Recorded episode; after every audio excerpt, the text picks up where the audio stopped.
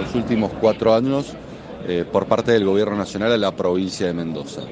Pero fundamentalmente falta una visión respecto hacia donde queremos llevar Mendoza, no para los próximos cuatro años, sino para los próximos 20 años. Porque estas obras que te digo, estas obras de infraestructura que necesita la provincia de Mendoza, no trascienden una gestión, no alcanzan cuatro años de gestión para realizarlas y para eso nos tenemos que poner de acuerdo en un plan de infraestructura, de caminos productivos, de caminos turísticos, de diques, de, un sistema de aprovechamiento de agua que la haga más eficiente a 20 años para que en definitiva se vean los frutos, independientemente que hay que empezar ahora. Claro, digo, hay por ahí muchas cuestiones que son netamente eh, ejecutivas, que deberían trascender gobiernos como estás mencionando, pero esto por ahí eh, termina siendo como una discusión de egos, porque ni el radicalismo o Cambia Mendoza o Juntos por el Cambio termina hablando de temas puntuales para con la oposición y cuando la oposición es poder pasa exactamente lo mismo.